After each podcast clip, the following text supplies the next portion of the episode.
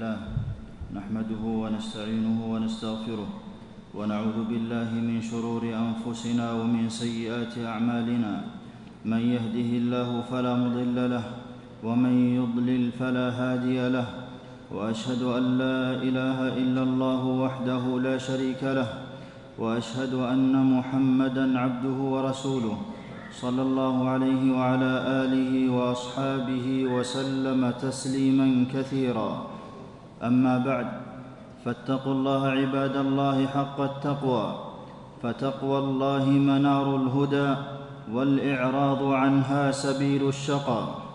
أيها المسلمون خلق الله الثقلين لعبادته فمن أطاعه وعده بالجنة ومن عصاه توعده بالجزاء الأليم والحساب عنده سبحانه بمثاقيل الذر. قال عز وجل ومن يعمل مثقال ذره شرا يره وذنوب العباد كثيره منها ما هو كامثال الجبال. قال عليه الصلاة والسلام يجيء يوم القيامه ناس من المسلمين بذنوب امثال الجبال. رواه مسلم. ومنها ما هو كزبد البحر في الحديث عنه حطت خطاياه وإن كانت مثل زبد البحر متفق عليه.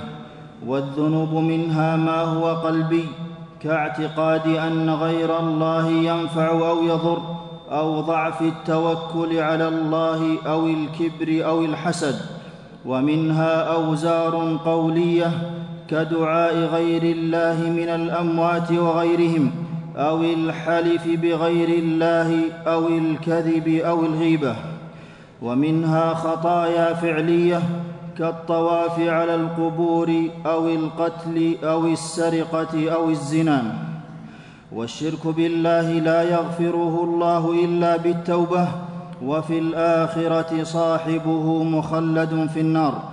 والكبائر لا يغفرها الله إلا بالتوبة وقد تكفر بعمل صالح إذا قوي الصدق والإخلاص كما سقت البغي كلبا فغفر لها وفي الآخرة صاحب الكبيرة إن لم يتب فهو تحت المشيئة إن شاء عذبه وإن شاء غفر له.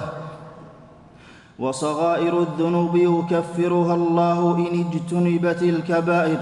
قال سبحانه إن تجتنبوا كبائر ما تنهون عنه نكفر عنكم سيئاتكم وندخلكم مدخلا كريما.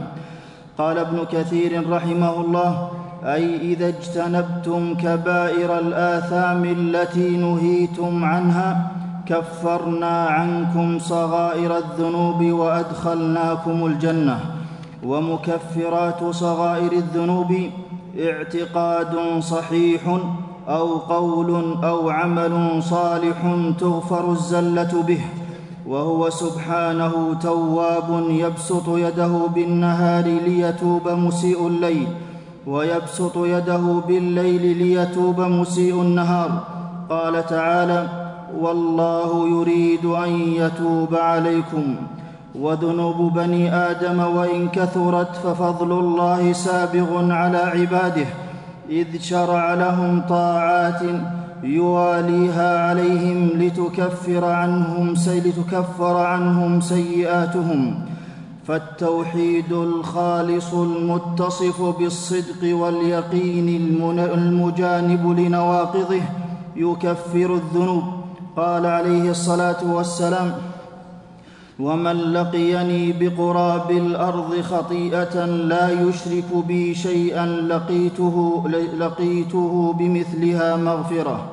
رواه مسلم.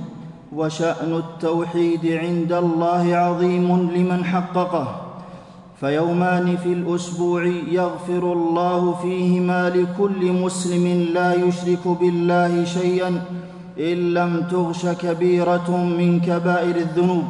قال عليه الصلاة والسلام تفتح أبواب الجنة يوم الاثنين ويوم الخميس فيغفر لكل عبد لا يشرك بالله شيئا إلا رجلا كانت بينه وبين أخيه شحناء فيقال أنظروا هذين حتى يصطلحا.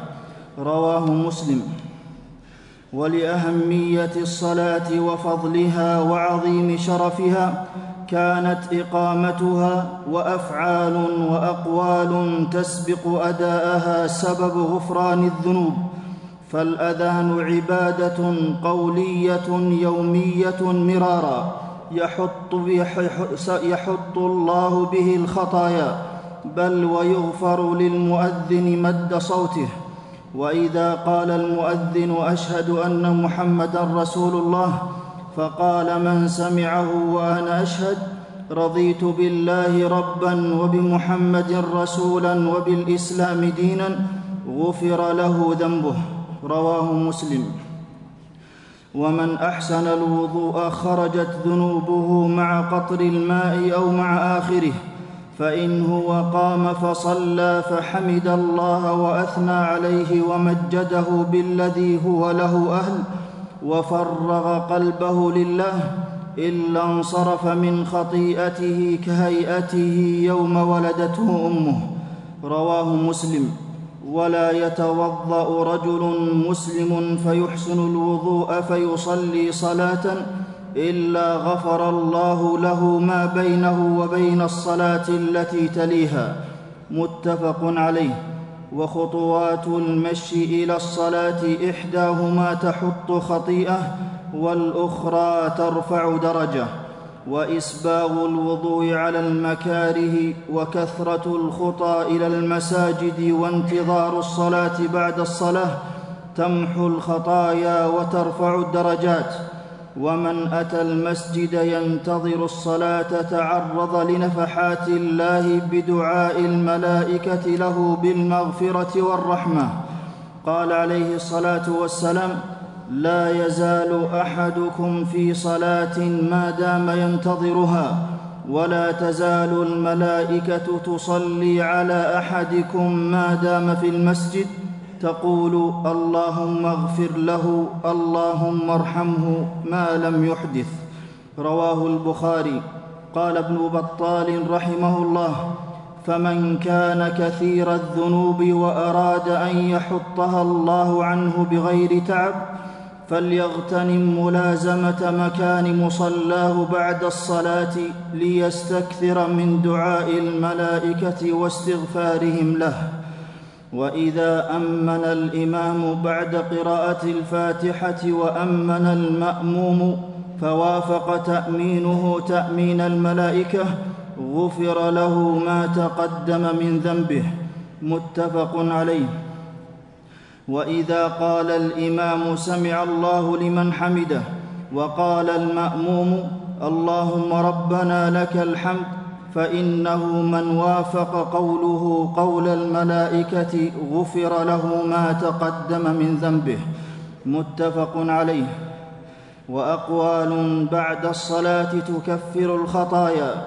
فمن سبح الله في دبر كل صلاة ثلاثا وثلاثين وحمد الله ثلاثا وثلاثين وكبر الله ثلاثا وثلاثين فتلك تسعة وتسعون. وقال تمام المئة لا إله إلا الله وحده لا شريك له له الملك وله الحمد وهو على كل شيء قدير غفرت خطاياه وإن كانت مثل زبد البحر.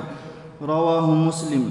والصلوات الخمس تحط السيئات. قال عليه الصلاة والسلام أرأيتم لو أن نهرا بباب أحدكم يغتسل منه كل يوم خمس مرات هل يبقى من درنه شيء؟ قالوا لا يبقى من درنه شيء. قال فذلك مثل الصلوات الخمس يمحو الله بهن الخطايا. متفق عليه. وفي كل أسبوع عبادة تكفر صغائر الذنوب. قال عليه الصلاة والسلام لا يغتسل رجل يوم الجمعة ويتطهر ما استطاع من طهر ويدهن من دهنه أو يمس من طيب بيته ثم يخرج فلا يفرق بين اثنين ثم يصلي ما كتب له ثم ينصت إذا تكلم الإمام إلا غفر إلا غفر له ما بينه وبين الجمعة الأخرى. رواه البخاري. وصوم رمضان يكفر ما بينه إلى رمضان المقبل إذا تركت الموبقات. ومن قام رمضان إيمانا واحتسابا غفر له ما تقدم من ذنبه. ومن قام ليلة القدر إيمانا واحتسابا غفر له ما تقدم من ذنبه. رواه البخاري. وصوم يوم عرفة يكفر السنة الماضية والباقية وصيام عاشوراء يكفر السنة الماضية والصدقة تكفر الخطايا قال عليه الصلاة والسلام والصدقة تطفئ الخطيئة كما يطفئ الماء النار رواه الترمذي. والحج يمحو الذنوب قال عليه الصلاة والسلام من حج فلم يرفث ولم يفسق رجع كيوم ولدته أمه. متفق عليه. ومن فضل الله على المؤمن أن أقواله وأعماله الصالحة إن قصرت به فإنه يكفر به النعم فإنه يكفر عنه فإنه يكفر عنهم ذنوبهم بما يصيب قلوبهم من الهموم والأحزان والغموم. قال عليه الصلاة والسلام ما يصيب المسلم من هم ولا حزن ولا أذى ولا غم إلا كفر الله بها من خطاياه. متفق عليه. والأمر بالمعروف والنهي عن المنكر والصلاة والصدقة والصوم تكفر فتنة الرجل في أهله وماله وولده. متفق عليه. والأعمال الصالحة المطلقة بأنواعها كتلاوة القرآن وبر الوالدين وصلة الأرحام تكفر السيئات. قال جل شأنه إن الحسنات يذهبن السيئات. وقال عليه الصلاة والسلام وأتبع السيئة الحسنة تمحها. رواه الترمذي.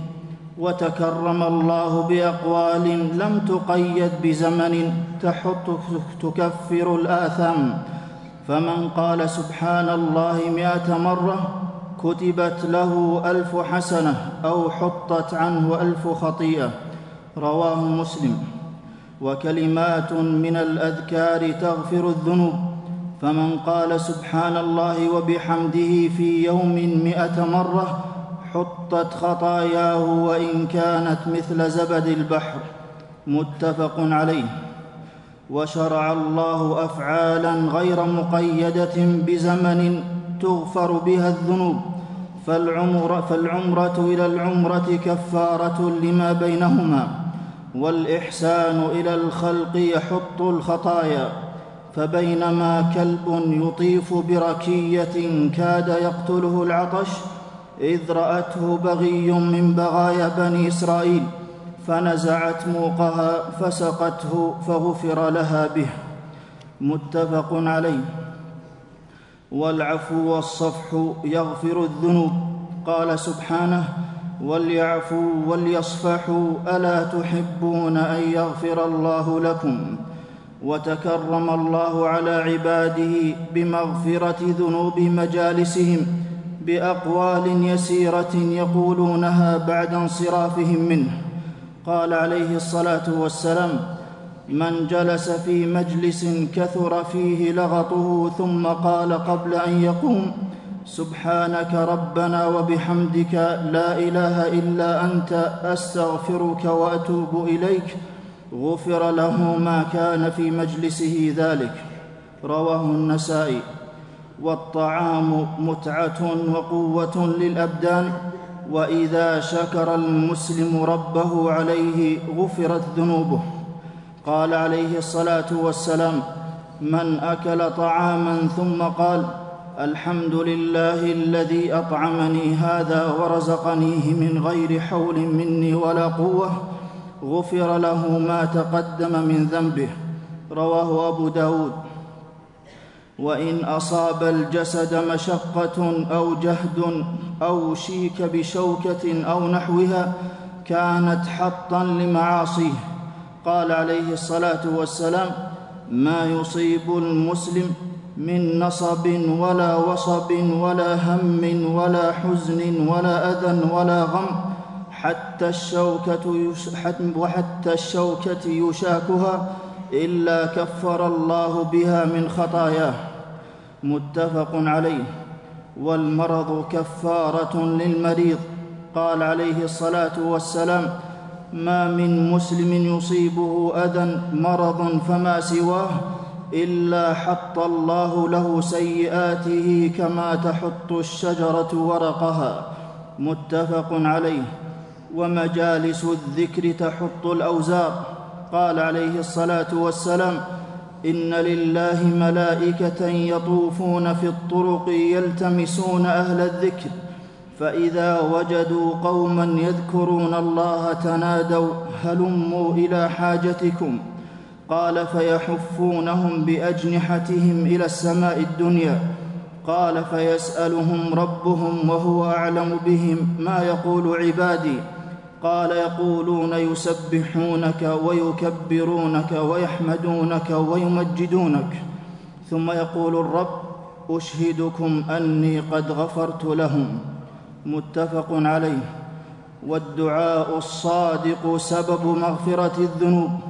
قال الرب عز وجل يا عبادي إنكم تخطئون بالليل والنهار. وأنا أغفر الذنوب جميعا فاستغفروني أغفر لكم. رواه مسلم. والثلث الأخير من كل ليلة مظنة غفران الذنوب. إذ ينزل ربنا إلى السماء الدنيا في الثلث الأخير من الليل فيقول من يستغفرني فاغفر له. متفق عليه. وما دعا سبحانه عباده ليستغفروه إلا ليغفر لهم. والتوبة تمحو جميع الذنوب الشرك فما دونه. وليس شيء سببا لغفران جميع الذنوب سواها. قال سبحانه إن الله يغفر الذنوب جميعا. وخير أيام خير أيام العمر يوم التوبة. قال عليه الصلاة والسلام لكعب لما نزلت توبته أبشر بخير يوم مر عليك منذ ولدتك أمك رواه مسلم. بل إن العبد إن تاب لم يؤاخذ بجريرة ذنبه. قال عليه الصلاة والسلام من تاب قبل أن تطلع الشمس من مغربها تاب الله عليه. رواه مسلم.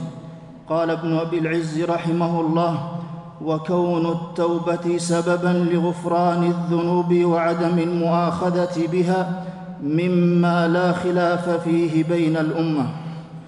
وبعد أيها المسلمون فللخطيئة أثر على البدن والمال والولد والعبد بحاجة إلى محو خطاياه في اليوم والليلة والنعم تزول بالذنوب. والنقم تحل والذنوب تحل بالنقم. والنقم تحل بالذنوب. والحجر الأسود نزل من الجنة وهو أشد بياضا من اللبن فسودته خطايا بني آدم. رواه الترمذي. والله غفور رحيم. نوع لخلقه مكفرات يطرقونها كل حين لتغفر لهم الزلات.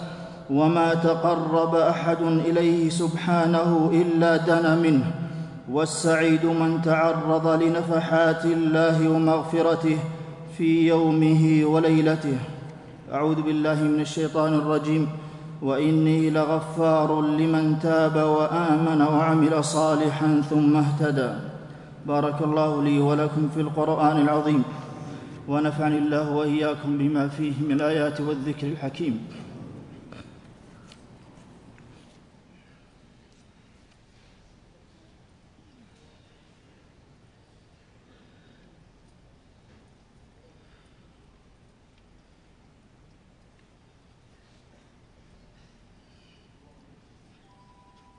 الحمد لله على إحسانه والشكر له على توفيقه وامتنانه. وأشهد أن لا إله إلا الله وحده لا شريك له تعظيما لشانه.